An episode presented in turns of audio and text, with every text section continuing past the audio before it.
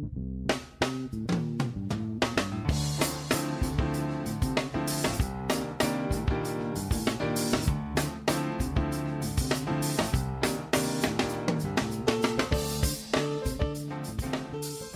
Welcome to America's Commercial Real Estate Show, your source for market intel, forecasts, and strategies. Hello, I'm Michael Bull. Thank you for being with us. This show is brought to you by Lument.com. Check them out for loans for senior housing, for healthcare real estate, for all types of multifamily. They're really experts there. Um, they have people too. They're not just a website, they're available all over the country. Learn more at Lument.com. Well, today we're going to talk about a sector that's on the minds of really everyone today, and that's the office sector, right? The office sector really impacts uh, the entire economy, municipalities, and uh, the the retail and, and everything around the office buildings. And of course, we've seen occupancy and demand uh, dwindle. We've seen transaction volume uh, slow down, partly because of the spike in interest rates. But what's happening now? How did 2023 end up? What should we expect for 2024? And what are some of the trends to watch out for? Please welcome my guest. It's Phil Mobley. He's Director of Office Analytics with the CoStar Group. Phil, good to see you. Thanks, Michael. Great to be back. Yeah, thank you. And so, first, let's look at 2023. Kind of everyone knows that uh, most properties kind of suffered a little bit while there were some green shoots. How, how did 2023 kind of end up? Well, it wasn't great in the occupancy market in the office sector. Um, in fact, it was depending on how the final numbers end up shaking out, it was either the second or third worst year for absorption on record. Um, it's interesting that it may not have felt that way because we had our, our worst year in 2020. Right. Um, but it looks like tenants gave back about 55 million square feet uh, over the course of the year. And that's comparable. It's, it's very close to what we saw in uh, 2009, the Great Recession. Uh, and then all the way back in 2001 with the dot com crash, pretty similar numbers there. Mm-hmm. Difference, of course, is that this time around is the fourth straight year of, of negative absorption. So we're we're still seeing this uh, shakeout from you know the impacts of the COVID nineteen pandemic and um, really the different ways of using office space that have emerged since then. I do think that we we may not be quite at the bottom. I think we're in for another pretty similar year, frankly, in in 24 uh, in terms of absorption. But I think we can see it from here, right? We've we're probably over halfway through those pre-pandemic leases mm-hmm. um, that have been rolling over. And, you know, a lot of those got extended for a short term in 2020, 2021.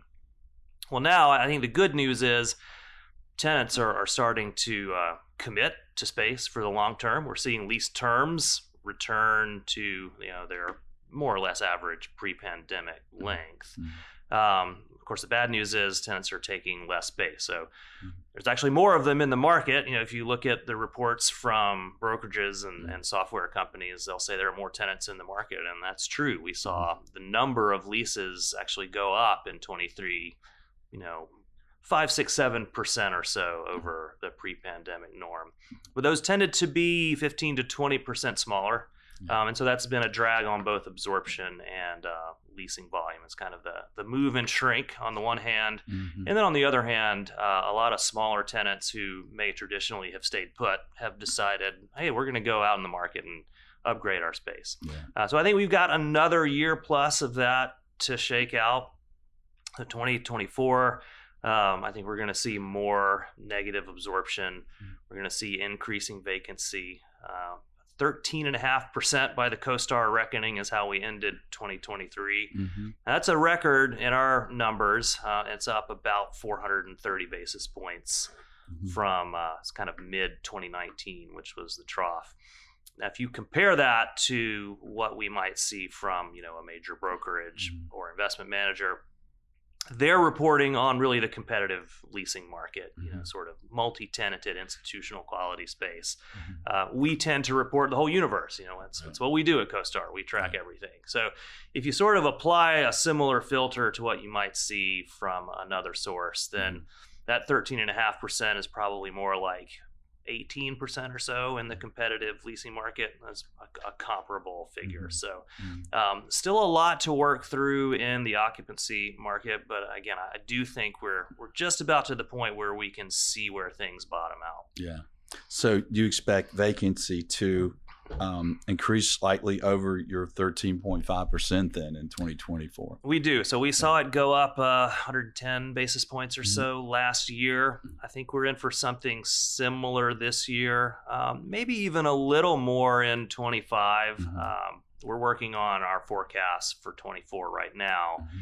Uh, I expect that we'll probably see vacancy top out somewhere around 16%, somewhere maybe just north, just Mhm. south of there. Um, one interesting phenomenon, though, is, is I'm actually not sure what that's going to mean for rents. I, I don't Mhm. know that it's going to mean what we would think it would normally mean for Mhm. rents. In fact, one of the surprises of the last four years is that, at least on a nominal basis, uh, office rents have stayed pretty fat, pretty flat uh, on an asking basis. About Mhm. thirty-five dollars a square foot is kind of the the national average.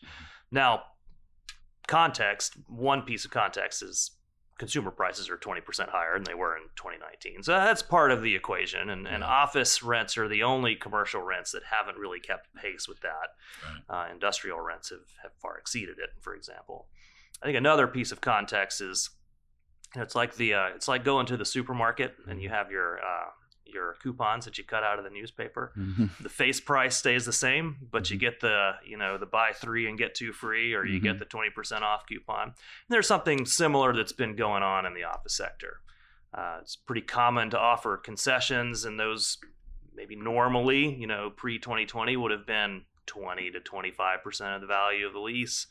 Now it's more like 30 to 35 percent of the value of the lease. There's a Mm. lot of variability there. Yeah. Um, that's one of the things that's been going on. Mhm. Um, so we'll see what happens with um, with how rents start responding to where you might think they should be um, given given vacancy. I think there's there's arguments on both sides. So the argument that rents are going to start falling is um, is really a, a basis argument. In other words, the more properties transact at discounts to their previous valuations, then the more flexibility those new owners will have to compete by lowering face rents. A- And I think because of that, we are likely to see rents dip some in 24. On the other hand, um, the tenants who have been in the market, those that are willing to commit to space, that are willing to commit to term, they don't seem to have been terribly price sensitive. Mhm. So um, the the slice of supply that is truly relevant to them and truly competitive, um, they've been paying premium rents typically, and so that, that's the argument for rents may actually not respond as much as you might think to to increasing vacancy because after all, if you're looking for some premium first generation space, it almost doesn't matter how much you know class b uh, space in office parks is, is available that's that's not really where Yeah. you're playing so, uh, so i think it'll be interesting to watch that play out Yeah.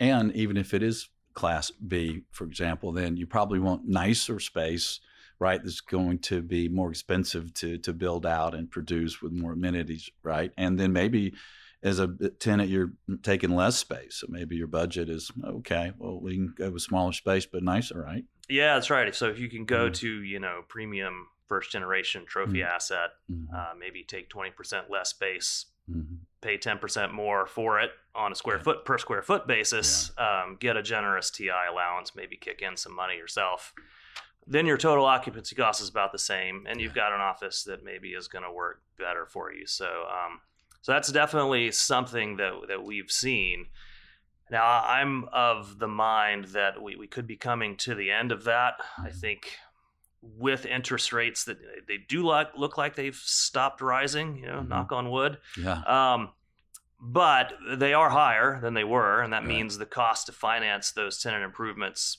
regardless of who's paying for them, is Mhm. higher. Right. Um, and so I think this couponing game, this um, you know offering concessions in order to hold face rents high, I, think there's a limited ability to keep doing that. hmm Uh, and so I, I expect that we will see, because of that, and because of what I mentioned with um, new basis owners coming into the market. I think we're going to see face rents fall. Mm-hmm. Uh, I think we're going to see tenants perhaps start preferring some of that second generation sublet space, uh, mm-hmm. of which there's still a great deal on the market. Um, in fact, in the Great Recession, that's the space that, that really led the recovery. Mm-hmm. It was that uh, second generation, you know, five to 10 year old inventory that at the beginning of the Great Recession, tenants gave a bunch of it back. But by 2011, when the mm-hmm. recovery started, they started reabsorbing that. Yeah. So the first part of that happened again in 2020. Um, it's that second generation space that you know the the tech companies were acquiring at really high rates in the late 2010s. They started giving that back. They started putting it on the sublet market. A lot of it's still there, mm-hmm. and we just haven't had that recovery start. Um, so I think as we as we move forward and get more toward the the bottom of this shakeout, um, I think that recovery will start. Interesting. As as you're considering and and the audience is considering uh, future demand for office, how much do you take into account the the job market uh, and what's happening there, and how it impacts companies' ability to get their employees to to come back in the office? Yeah, it's it mm-hmm. certainly uh, remains the key demand driver, right? I think the it's been dislocated mm-hmm. the the relationship but it has not been destroyed. And if, mm-hmm. even if you look at the last four years, the periods of time when absorption has been most negative mm-hmm. have been mid 2020, when uh, lots of, you know, two and a half million office workers lost their jobs in two months. Mm-hmm. Um, and then again in kind of mid to late 22 and early 23 when we had a wave of layoffs, uh, mostly focused in the tech sector with some in banking as well. Um, now, the difference this time is that other than those two periods, we've had very quick job growth, uh, especially in uh, the traditional private sector office using industries.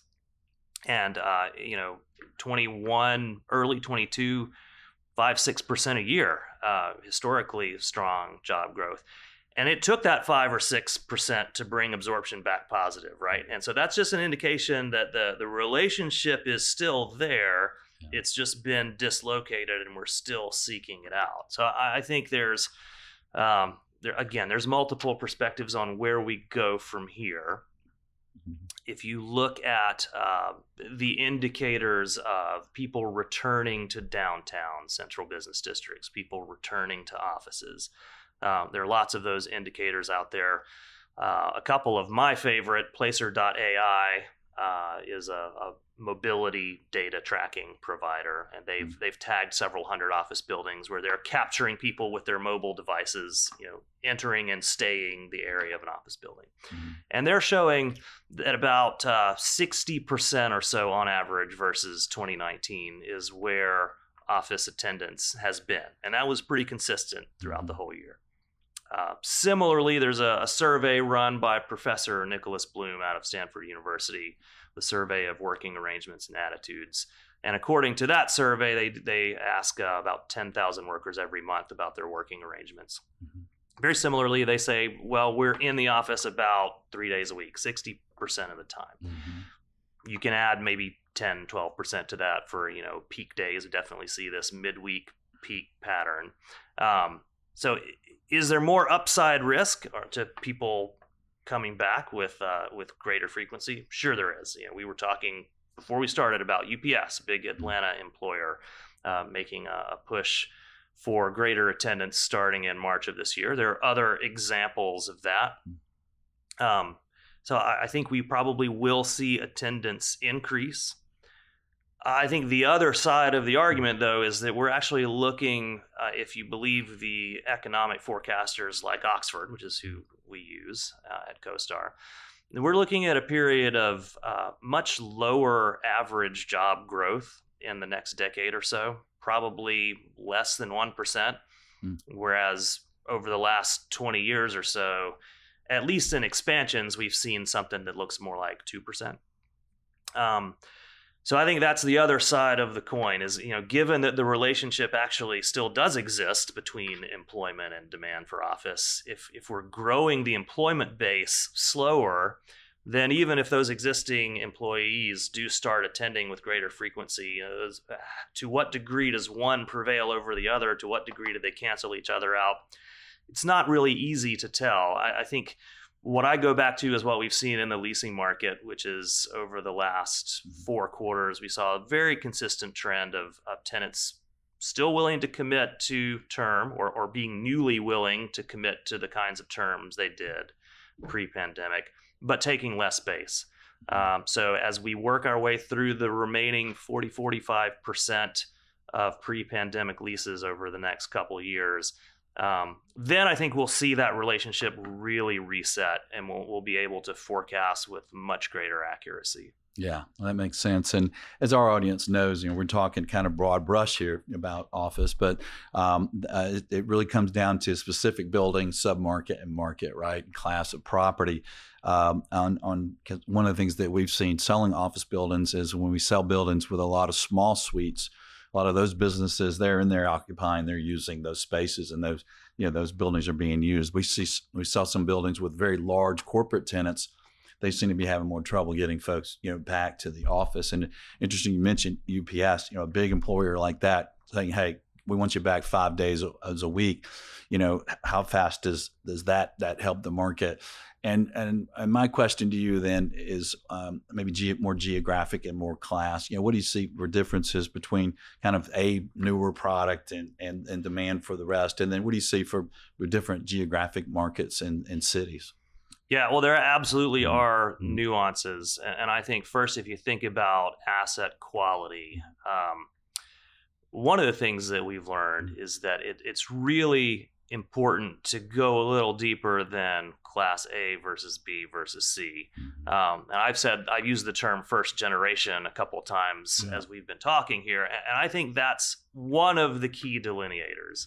Um, buildings that have been constructed really in the last three to five years. They're on their first cycle of leases. Mm-hmm. Uh, even today, a lot of the the space that is under construction and soon to be delivered is pre-leased. There's a building in Boston, One Congress, um, delivered mid to late summer this year, essentially fully leased, uh, million square foot tower.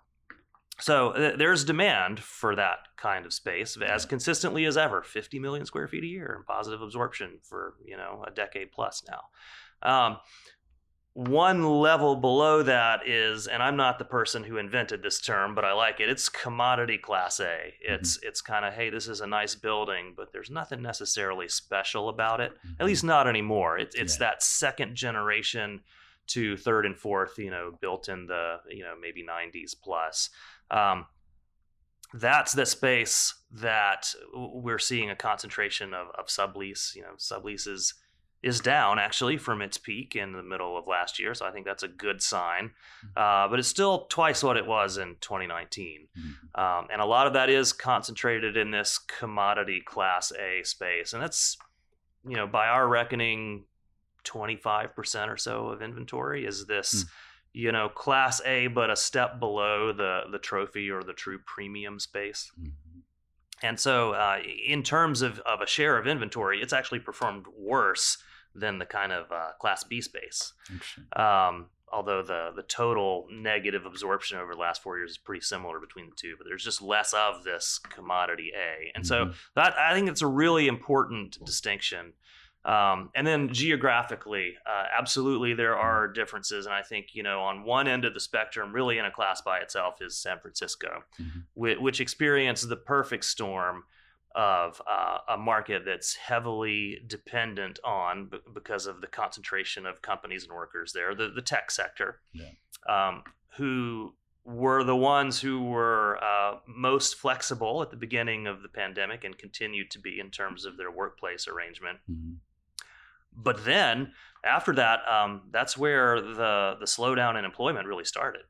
Um, in fact, employment in the information sector, which is where a lot of those uh, companies are classified, it's actually negative over the last uh, six to nine months. Mm-hmm. Total office using employment is, is essentially flat since May of last year. Okay. Um, but among the tech companies, it's actually negative. So it's kind of the double whammy there. San Francisco mm-hmm. is highly exposed to both of those factors. Um, and then you know it's also a big city it's expensive to live in it's difficult to commute into. All of those things matter whereas on the other end of the spectrum you take a market like miami um, that is not immune to those forces but it has some resilience because uh, personal and corporate in migration from other places that mm-hmm. has has buoyed the office market.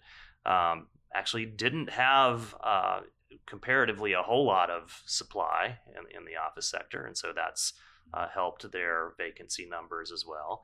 Um, so it's one of the few markets where vacancy is actually flat to uh, to trending downward since 2020. There's some other markets, major markets that have, at least from a demand perspective, held relatively steady. Uh, Houston's one of those markets. Las Vegas is one of those markets. Um, interestingly, Austin, Austin has seen positive demand, um, yet they've seen mm-hmm. also one of the largest increases in vacancy because uh, there's just so much new supply there that is uh, even still under construction. So that's kind of your your classic supply demand imbalance there. Um, but it's not really because of the demand side; it's more because of the supply side. So, yeah. uh, in general, I would say once you get past the the major markets, the top 15 to 20, you know, you look up look at a place like Sacramento or St. Louis uh, or um, Nashville. It's not that there aren't challenges to demand there because there are.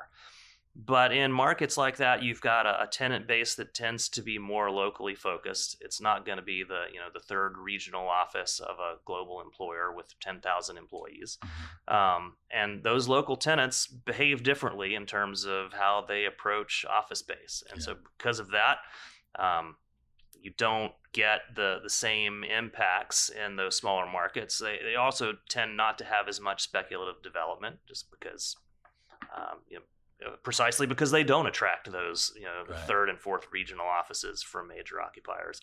So uh, they stay a little bit more in balance, and we've seen that as well. Yeah. One of the aspects that our audience sees in the office market is the difference between suburban and central business district. What's the trends you see, see there overall? Well, there there are differences. Mm-hmm. Um, you know, I think it, it's a d- difference of degree more than kind. Um, in general, the suburbs have performed, I'll say, less poorly from a from a demand yeah. perspective.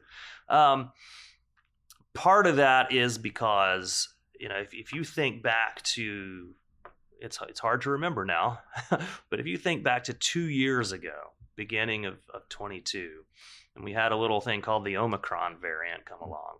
Um, which really set a lot of things back, right? It, we sort of reverted temporarily to uh, avoiding things like crowds and public transit. Mm-hmm. Uh, and, and, these major markets, these downtown areas that ha- are dependent on public transit, uh, they suffered because of that. The office buildings suffered because of that. Whereas in the suburbs, where you were already typically driving a car to get to work, um, you didn't have quite as much of that, you know, habit formation and unformation and reformation that we saw impacting the major markets.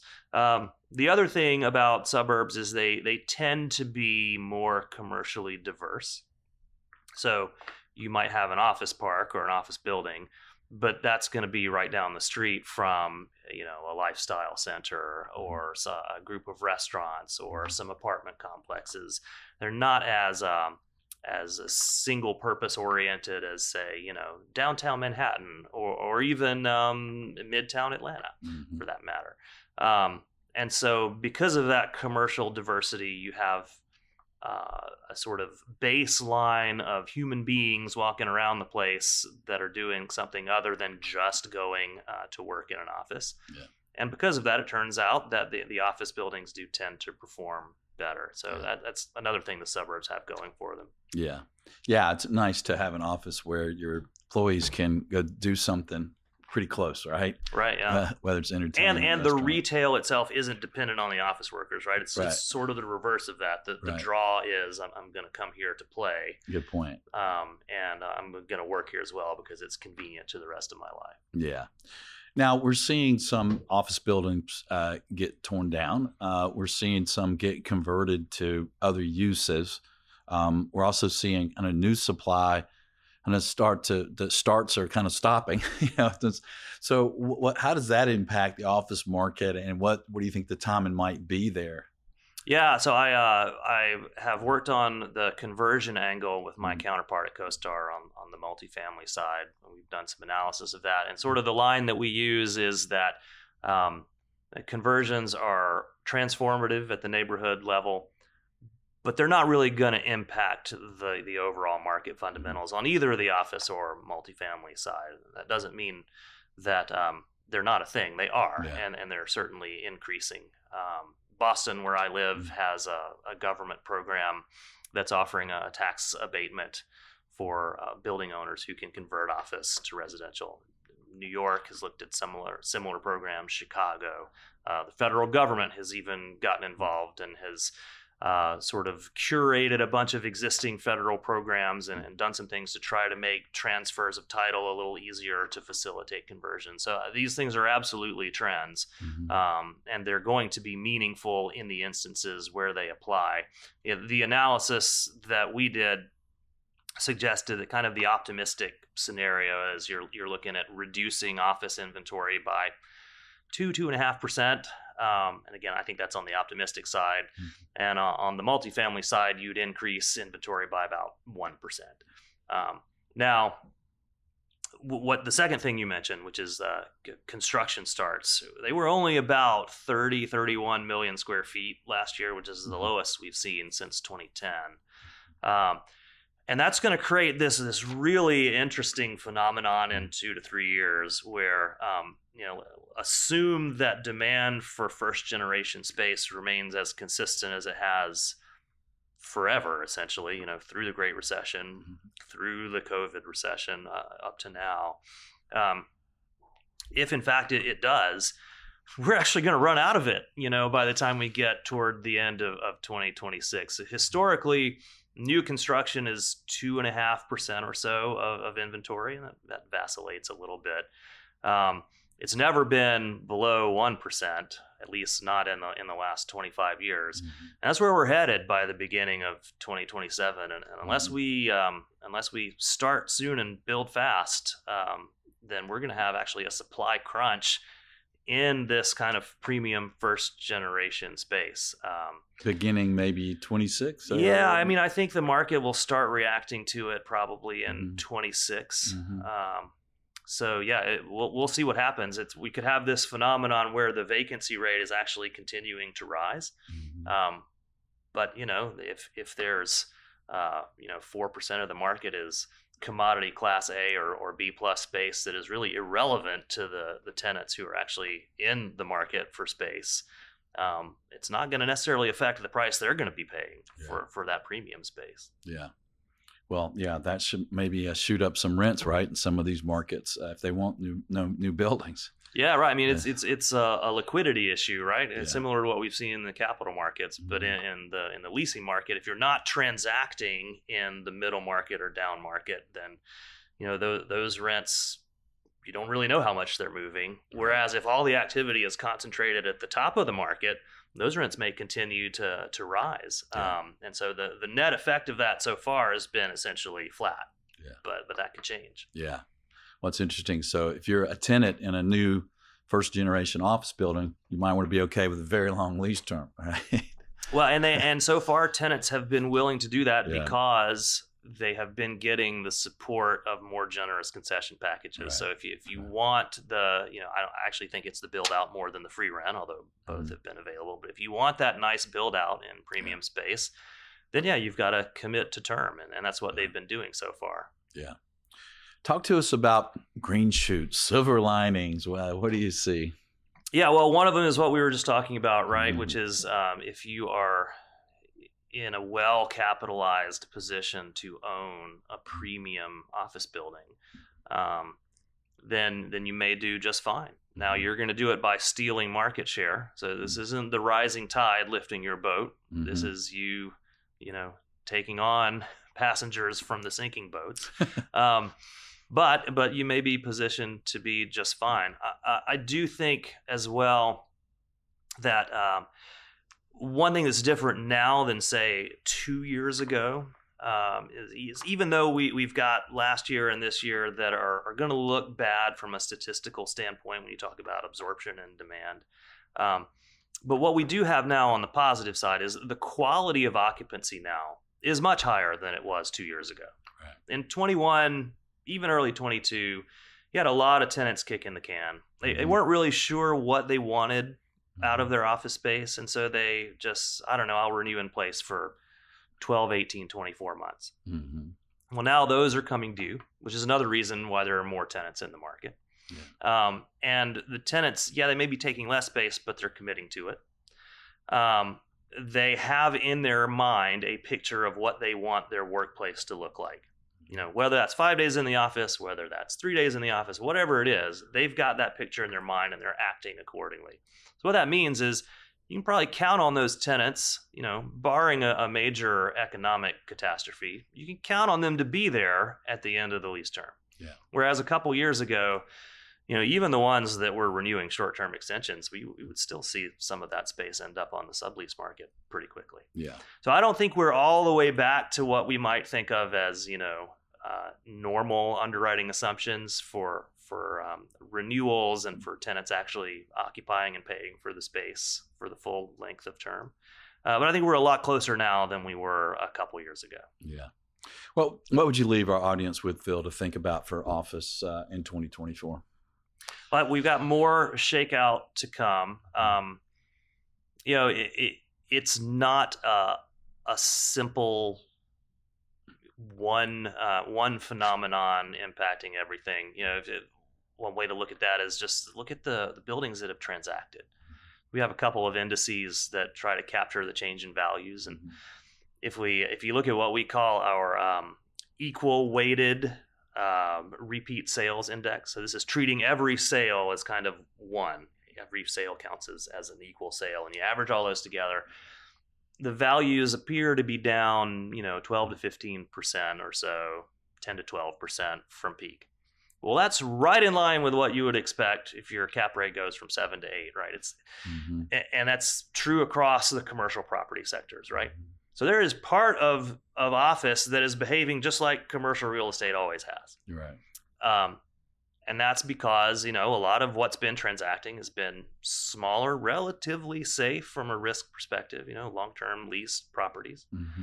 On the other hand, if you look at the what we call our, our value weighted index, which is more the multi-tenanted institutional grade, um, we in the past we would have thought of it as you know core office. Maybe now it's more value add. Um, that index shows values down 25% or so. So there's something more than just the cap rate effect going on there. Yeah. There's the, all these uh, effects of uncertain demand. Right. Um, and so, so that's what I would leave you with is there's a lot of nuance out there. There's nuance across markets. There's nuance across the type of product, and there's nuance across you know what's actually transacting, who's buying, and why they're buying. Yeah. Because there's just there's not uh, there's not just a simple story going on. Yeah. Well, you mentioned cap rates, and we didn't really talk about it yet. So let's talk about that briefly. Kind of what are you seeing trend wise there? And you just mentioned maybe 100 basis points increase in cap rates on the really high end properties. What else are you seeing? Yeah. So, uh, one thing that typically hmm. happens historically is when you have uh, an environment of rising interest rates, then those rates have to stop rising. And then what happens is cap rates tend to keep rising for a little while. Hmm. And the reason is because you need some certainty about what your, your risk free return is going to look like before that risk premium can kind of adjust. Right now, we've got you know, still probably a compression of the spread between real estate cap rates and um, you know, say the ten-year Treasury or the triple B. Mm-hmm. Um, so I expect that we're going to see more cap rate expansion. Mm-hmm. You know, it, how much is going to depend, and and frankly, we may actually not see cap rates expand much more on those kind of I'll, I'll say air quotes safer deals. Yeah. Um, but it, you know, if you think about some of the the distressed properties or the foreclosure sales that are starting to happen, I mean, those aren't really cap rate deals, right? So More price per pound, yeah. yeah, more Yeah. price per pound. So Mhm. uh, replacement cost, you know. Yeah. So we, on average, I think we may see some expansion, but where cap rates are actually relevant, um, maybe not as much as kind of the total fall in values that we anticipate. Which you know, I, I think we are probably looking at thirty to forty percent on average from Mhm. peak. Um, but what that looks like for cap rates, if you're out to buy a stabilized property, uh, maybe not quite what you think. Yeah. And I, I lead a team that sells office buildings in the southeast mainly, and you know we're seeing the the smaller buildings where maybe owner occupants or parcel users buy them.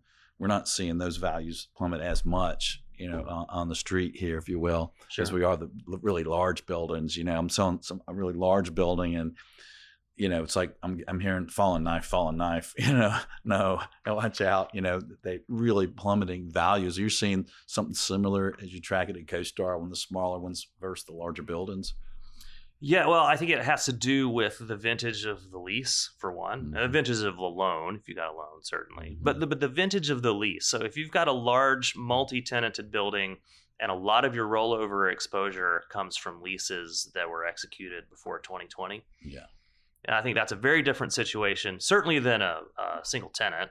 right. But even if you've got a, a a recently constructed building with you know leases that were signed 21, 22 last year, Mhm. that's that quality of occupancy. That's just a different situation. good point. Yeah, So, uh, so I think that's. I think you're going to start to see some of those nuances play out as well. Yeah, well, that's interesting you mentioned that because you know I'm, I naturally think about that when I'm looking at the rent roll and I look at the move-in dates and I say, well, this is before COVID, so do we really know? That's right. But when I see past COVID, uh, you know, I'm like, okay, well, maybe they're a little more secure in what they're doing. yeah, and it, and even looking Yeah. at something like the the FDIC's Mm-hmm. um, loan workout guidance, you know, Mhm. so, some of the examples they provide are they essentially suggest that if you've got low daily attendance and a lot of lease exposure from these older leases, hmm then you got to discount that. You, you Mhm. can't, you know, as the lender, even you can't, um, you can't just kind of wink and nod and extend. You've got to have Yeah. a stronger basis for that. But it's a totally different situation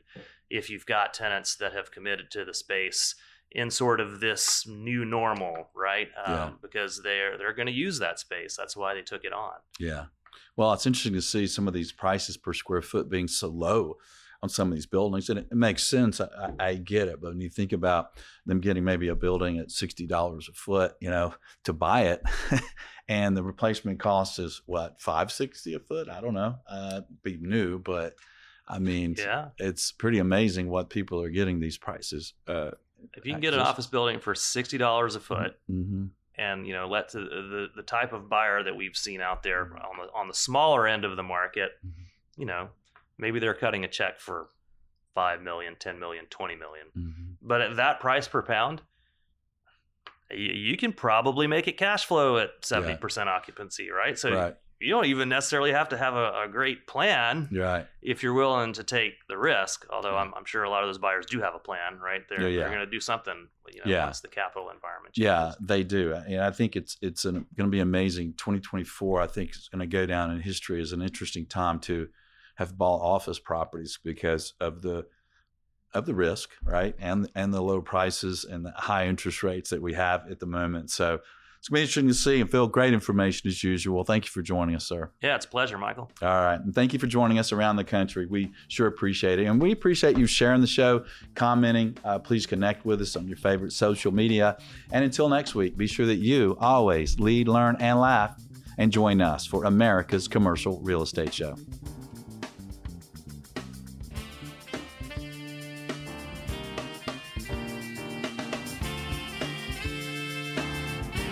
America's Commercial Real Estate Show is brought to you by Bull Realty. For commercial brokerage sales and leasing in the Southeast U.S., contact our show host by email at michael at bullrealty.com. By Commercial Agent Success Strategies, 21 incredible one hour agent training videos. Learn more at commercialagentsuccess.com. And by Lument. For senior housing, healthcare, and multifamily financing, visit For more podcasts and videos, subscribe and visit creshow.com.